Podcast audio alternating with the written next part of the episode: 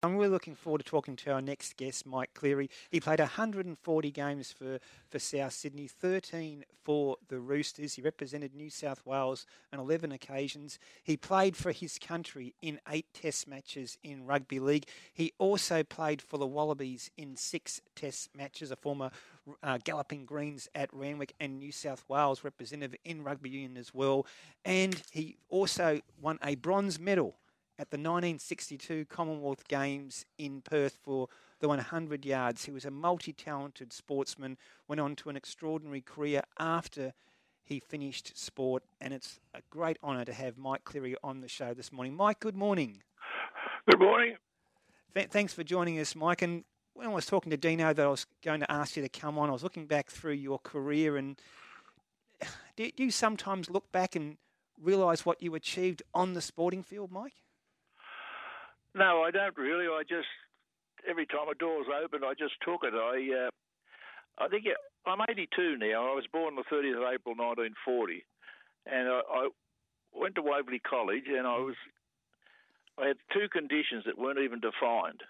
They used to call me a hypoactive slow learner. It turned out to be ADD and dyslexic. Okay. So. I I just took my steps with it that I could, and I I was always running always. As a young fellow, no one could catch me. The milkman couldn't catch me. Mum and Dad couldn't catch me. There's one time their mum hit me with a pill because I had rotten tooth and I wouldn't go to the dentist. Every time I went to the dentist, I'd run away.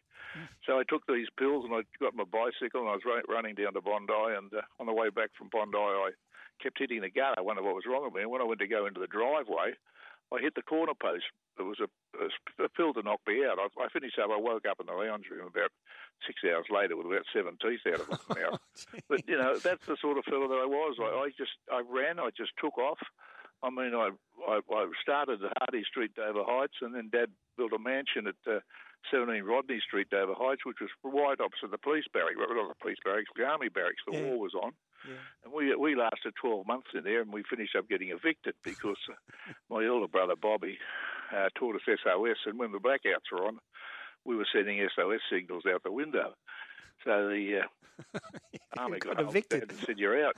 you can't do that." He said, "I've got five kids." He said, "Well, you're out." So he went to his local member, and the local member said, Arthur, you better get out there as quick as you can. Those imbeciles kids of yours have been sending SOS signals when the blackouts were on. So they moved us down to a Booglia Street, which was down the road but away from the cliff face. Mm. And we stayed there during the war. So, you know, it was a, an active life. I I ran around Dover Heights like I owned the place, and uh, no one could catch me. I just, just, just ran, ran, ran. Yeah. Went to school at Waverley College when I was seven, and uh, I remember I remember the school assembly in 1948, Brother Lacey, all on the tennis court, which is now the swimming pool at Waverley College.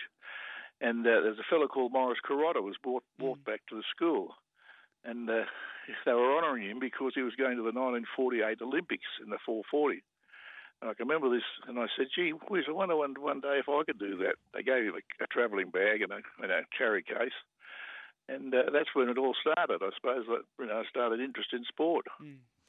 Mike, that's a tough start for yeah. you as a kid, but you must have, well, you must have had an incredible amount of uh, uh, uh, resilience mm. to achieve what you did in so many different codes, and of course I in politics it was, it was part of life. I thought I just had to do it. Uh, up till 13 years of age, or 12 years of age, actually, they could not catch me. They couldn't beat me, whether it was handball, whether it was boxing, whether it was anything.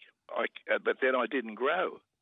I remember at, at 13 years of age, I went into a, into a 75 metre race and I ran under the tape. I was that small. and from 13 to 16, I couldn't do anything. I couldn't even get in, a, in, in an eighth grade side. I couldn't even, everyone could catch me then. But then at 17, 17, I went to, uh, again at Waverley College, a, a racing carnival, and I did a 10.800. This is at, at 16, 17 years quick. of age. Yeah, and I thought, gee whiz, what's it? It's coming back. It's coming back. The next year, at 17, I went in the Cardinals Cup at the cricket at the sports ground, and I won the Cardinals Cup in 9.8. Mm. It's unheard of. I said, "Oh, it's back! It's back!" So I was in the first 15. I was in the first 11. I was back boxing champion. I was handball champion. I could do anything I wanted to do. I could do again. I, I, Mum, Mum used to say to me, "Listen, son, you'll be okay. I've never seen a small man with big feet. I've only got size ten, so." And then you grew. so I, you know, I grew, and, and everything came back to me. Exactly. Then I then I was offered a scholarship to go to Stanford University in California, and uh, I thought, oh, gee whiz. I don't want to go over there. It's too far away. I mean, it's mm. talk about four days in a constellation. I'd never left home, and I was pretty close to my mum and dad. So, uh, you know, I rejected that scholarship, and it was when Wally Marr and Cyril Towers came into my man, old man's shop at Bondi Junction. There's a menswear store, menswear store, and uh, they asked me if to come to Randwick. So Dad That's said, oh, I don't know. So when he came home, he said, Do you want to go and play for Randwick? I said, Oh, all right, I'll go and play for Randwick. This is 1969. Mm. So I went down there, thought I'd get in third grade, finish up in first grade. And that year I finished up with 39 tries, and I, I got the club record of eight tries in one game against Eastwood. So eight tries, yeah. and you played for the Wallabies. amazing in, how it happened. Yeah, and you played for the Wallabies in 1961, just a couple of years later. That was the the era, Mike. Obviously, of of amateur sport was big, and um, obviously, were you thinking then of the Commonwealth Games in Perth in 1962 because you didn't go to rugby league until after the Com game. Yeah, yeah. Yeah. Well, no. What, I was, I was actually thinking of the Olympic Games. Okay. I wanted to go to the Rome Olympics in 1960, mm-hmm. um, but I had a had a problem that no one could again dissect they, they, what it was, and. Uh, Dad sent me to a doctor in Macquarie Street, who and I told him the situation. I said I was falling asleep in the car when I, I was out selling shirts. Then I was, and uh, I'd, I'd fall asleep in the car. And he said, Oh, I'm not sure what you've got. He said, I'll give you this tablet to take an hour before your race. Mm. So I said, Okay. I took the tablet and went back to him. It had no effect. I said, Doctor, had no effect. I said, what was it? He said, it was Benzedrine. I said, oh, crikey. Thank God they didn't do tests then. I was yeah. all right. but uh, he said he got glandular fever. So I missed the Rome Olympics. And uh, funny enough, there was a match race at uh, at Randwick Racecourse for the people who were selected, uh, Jim McCann and uh, Dennis Tipping and those people like that. And um, mm. I finished up beating them at the, match race, but of course it was all over, it all had been picked. So when I when I went to went to Randwick and uh, and I played against uh, Fiji, and in that particular game, I got knocked out. I was marking Joe Lavula. I got knocked out by a Wissy Daiwai, who was a setter, and they dragged me to the sideline, and I came to, and I went back on the field and got three tries. And I think that was what, what, what so I believe, Joe Maloney from South Sydney, that inspired him. He said, well, if a bloke can get knocked out like that and then come back and get three tries, he's got to be have ability. Mm. So I got St George offered me, Canterbury offered me, and Joe Maloney offered me from South, and uh, they rang my father. And I said, Dad, they want to talk to me. He said, Well, you bring them down to our home. You don't go to their boardroom. You get them on, on our territory. Good advice. I came to the house, and we lived at Darling Point then, uh, right on the water, quite an exclusive area. And then Joe said, "Well, I can give you a thousand quid." I said, "What for?" He said, "To, play with South." I said, "No, I can't. I can't take any money." I said, I, "I've got. I want to go to the Commonwealth Games because I missed the Olympics." And then Joe said, "Well, you can play for nothing if you want to." So I said, "Oh, all right. What do I do?" He said, "Well, you got to sign here, but you're not getting any money." I said, "Oh, okay." Everyone thinks Dad got the money, but no one got the money. I signed a declaration that I. Uh, I had was an amateur. And, uh, actually, that year too, I won a, won a Frank Hyde Award, which was a Seiko watch. Now the watch was worth twenty five quid, which was fifty dollars. I couldn't take it because the limit amount of money you could take as an amateur was eighteen pound, thirty six dollars. So I, I, gave the watch to the secretary of the club and everything like that. So, you know, I kept my amateur status. I saw, I finished the 62 tour after playing Great Britain. And uh, then I went over the Commonwealth Games. And, and that was another interesting time for me because uh, I had these beautiful pair of spikes, which had inch and a half spikes. They were solid uh, kangaroo made by a fellow called Smith at a place called Lilydale Street at Marrickville and I, I, uh, on the Cinders track, I was warming up. I was okay. I went to Geraldton the week before the games, a little match, and uh, I, I, ran a 9.3, which was a world record. I beat a fellow called David Jones from England, and did the same thing in the 220. This is on grass at the showground mm. of, of Geraldton. But when we came back for the games, they let us on the track then. They wouldn't let us on the track beforehand. And uh, we're on a tight tartan track, and I don't know what a tartan track is. No one had told me what it was. It finished up as this concrete base with synthetic grass top, and I've got these inch and a half spikes. I'd never heard of Adidas or Puma or anything like that. And here's the fellas from England and Canada, and they're taking their spikes, oh, they're winding them out. They've, got Adidas and Puma spikes, and they're putting the little cricket subs in there. I, I, no one even told me to go to the garage and have them ground down. So, in any case, I did a 9.4 in the heat. Then I finished up uh, getting through to the final. We're going out on the Saturday for the final, and on your market, my spikes, my spikes were, were rat, rat, they were rat, they're gone. Mm. They were twisted and all sorts of things. But in any case, I got beaten by Seraphino Antao from Kenya. He did it 9.6. Tommy Robinson from Bahamas was second. And I'm sitting on the grass with a fellow called Gary Holdsworth taking off my spikes, and up on the notice board it came Antao, Seraphino Antao from Kenya first, Tom Robinson Bahamas second, and then Gary Holdsworth from Australia third. And I said, oh. And uh, he'd gone. He got up and left. Mm. So it didn't matter. I just on the Thursday we're going out for the 220 final. I thought I'll give it. I'll get a medal here because I, David Jones, who I beat at Geraldton, but I, I didn't realise my spikes were in such bad condition it would, wouldn't help me at all. But we, on our mark, and then an announcement comes out: stand up, stand up. So up we stood, and uh, the ground announcement says, "Ladies and gentlemen, the judges review the photo finish." It's Cleary from Australia third, not Holsworthy. Ah. So the, the medal, it's Cleary's.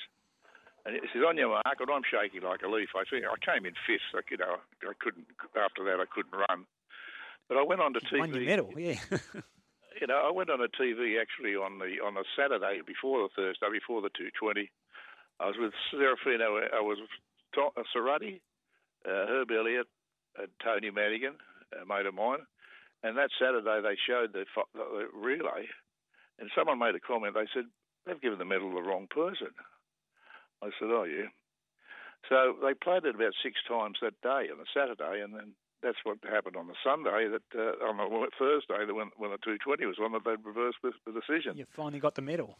got the medal, but I don't know where, where it came from. Gary had sent his home to his mother, so, so they couldn't get that one, but they found the whole one, and when you roll it over, you can see where they've scraped someone's name off it and they put my name on. hey, Mike, I might take you forward to Souths. Yes. Uh, you're involved in a wonderful era, premiership mm. winning side, superstars of the game. But I did want to ask you about Clive Churchill, the immortal. What was he like as a coach and, and, and as a bloke for those that the just magic, didn't know him? The magic of Clive was that he could keep people happy. The best coach was Bernie Purcell. He was a tactician and he talked. Clive used to crack jokes and make you laugh, make you be contented. And Sattler used to used to control us then. But but but Clive Clive kept us very very happy, and that's how it was such a friendly place. You know, that's the only game of rugby league I've ever seen. Was I went to with my brother to the cricket ground in 1958, and I saw South play St George. I'd never seen a game of rugby league. I didn't even know how it was. I didn't know a rule. Didn't know anything about it. Mm. But I saw Clive Churchill play that day, and I saw, I saw Kearney play and Provan. Um, so, but I can still remember that. But uh, uh, Clive was an outstanding man. He was such a, such a gentleman. Yeah. It, it, Mike, is it unfair to ask you, given, as Dino said, you played in that extraordinary era, era at South Sydney, is it unfair to ask you the best player you played with or against? The best player I played against? Mm, or with, yeah. Well, the best player I played against, of course, McCarthy, Cooch, Sattler. Those people are the best I've played with. The best mm-hmm the best I've ever played against two people. One was Kenny Catchpole from, from rugby, yeah, yeah, yeah. and the other was Johnny Raper. I mean, there was Reg Gasnier, there was Langlands. They were brilliant. But those two had a, a unique thing about them. They could ascertain what was going to happen on the field. They could read the football.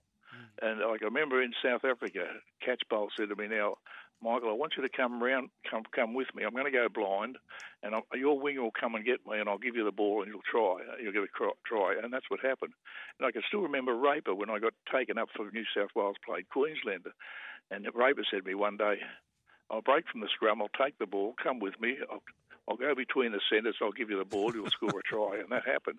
And they, they could read every little idiosyncrasy that every player had, and they used to assess it very quickly. So they, they, to me, they were the two best players I've played played against or with. Yeah. Mike, South Sydney this year. Um, no doubt you keep an eye on the footy They're coming good, albeit they got beaten narrowly by the Panthers this weekend. Can they win the premiership? Oh, they can the way they're going. Yes, they're, throwing the ball around, which is which is which is the game. I love it when they come they come to left field because uh, Johnson looks getting the ball there and he can he can score tries anyway. He's he's brilliant. I love him. Mm. But uh, as long as they keep passing the ball around and let the ball do the work, that's one of the things that Bernie Purcell taught us. You let the ball do the work. You can mm. belt the hell out of it. It doesn't feel any pain. You can kick it. It doesn't feel anything. So let it do the work. Don't get caught with the ball. That's the trick of it all. Exactly. Um, Mike, your, your, career as a footballer finished in 19, 1971. You entered politics and had a, a, lengthy career in New South Wales politics. You were New South Wales sports minister, the racing minister, a number of high profile portfolios. But as, as a kid, I remember you also as the host of World Championship Wrestling. And and I didn't realise this when I was doing our research for this segment, but at the time, it was the highest rating sports show on Australian TV. That's how popular it was, Dino.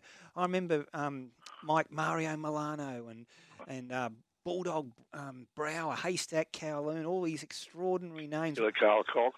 Killer Karl Kox. Yeah. What was that era like of World Championship wrestling? That was that was incredible. It was, yeah. a, it was a fun.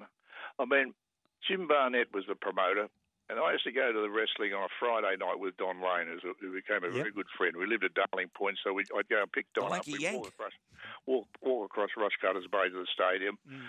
And this particular day, they introduced me at the ring, uh, the ringside, and they got a cheer, and Don got a cheer, and then someone else in the crowd got a cheer. And Jim Barnett approached me and said, I didn't know you were so popular. He said, uh, "How would you like to? How would you like to join the wrestling?" I said, "I'll oh, turn it up. I can't do that." And two days or three weeks later, he another crack at me and said, "Would you, would you come and commentate?" Mm. I said, "I don't know anything about it." He said, "Look, everything is the lock: an arm lock, head lock, wrist lock, leg lock, whatever it might, might yeah. be." And and, and uh, Roy Heffernan was a, was an old Australian referee, and he had a chart which had all the wrestling holes on them. So I studied the chart, and that's when I got into into Channel Nine doing that. He said, "Now." It used to change, as you said. It used to used to rate about a 14, which was a marvellous rating in the, in the, in the 12, 12, o'clock on Saturdays and Sundays. Yep. And then uh, we'd, Ron Casey had come in. But no, it was good times, but I had to learn. They never taught me anything. I just had to realise what was going on and, and, and, and work, work my own idea. So I did. And it was, it was fun. It was, good yeah. money, too. You know, it's, it was about five hundred dollars a week they used to give me then. Wow, it was exciting to watch. Well, it. I was we were in quids, weren't we? we weren't quids. Yeah. Oh no, dollars. We are in dollars. Yeah, dollars. Yeah, no, it was exciting to watch it. And just finally, Mike, you joined the Labor Party in 1965. You became a member for Coogee in '74. You were in state politics right through to 1991. Why? well, uh, how I got into politics was again uh, South Sydney had gone into receivership, and uh, a fellow called Joe Reardon had, had, had asked for a, a, meeting with myself, my father, and, and uh, Bernie Purcell and Jack Purcell and a few other gentlemen to form a committee to try and get South out of receivership. Mm-hmm. And it was then when Pat Hills, back at that meeting, I was with Don Lane too again, and Pat said to me, "Mate, have you ever thought of going to politics?" I said, oh, "I'm not interested." Turned mm-hmm. up, in politics. And then um, Don tugged my coat. He said, "Hey, Mike, don't don't miss this opportunity." I said, "What are you talking about?" He said, "You're 32 years of age. You've got no degrees, and you've you know you've got a good job." But he said, "You've got nothing nothing to your name." So I said, "All right, Pat. Yeah, okay, I'll have a go." He said, I said, "What do I do?" He said, You've got to sign here." I said, "What am I doing then?" He said, "You're going for the seat of Coogee." because I was played for Randwick, and Dad was in yeah. Bondi Junction. I knew everyone in the area, and uh, I rang my brother Dennis, I said, Dad, I'm going to go into politics. He said, that's a great, oh, great for you. He said, about that time you did something with a bit of substance. he said, what are you going to do?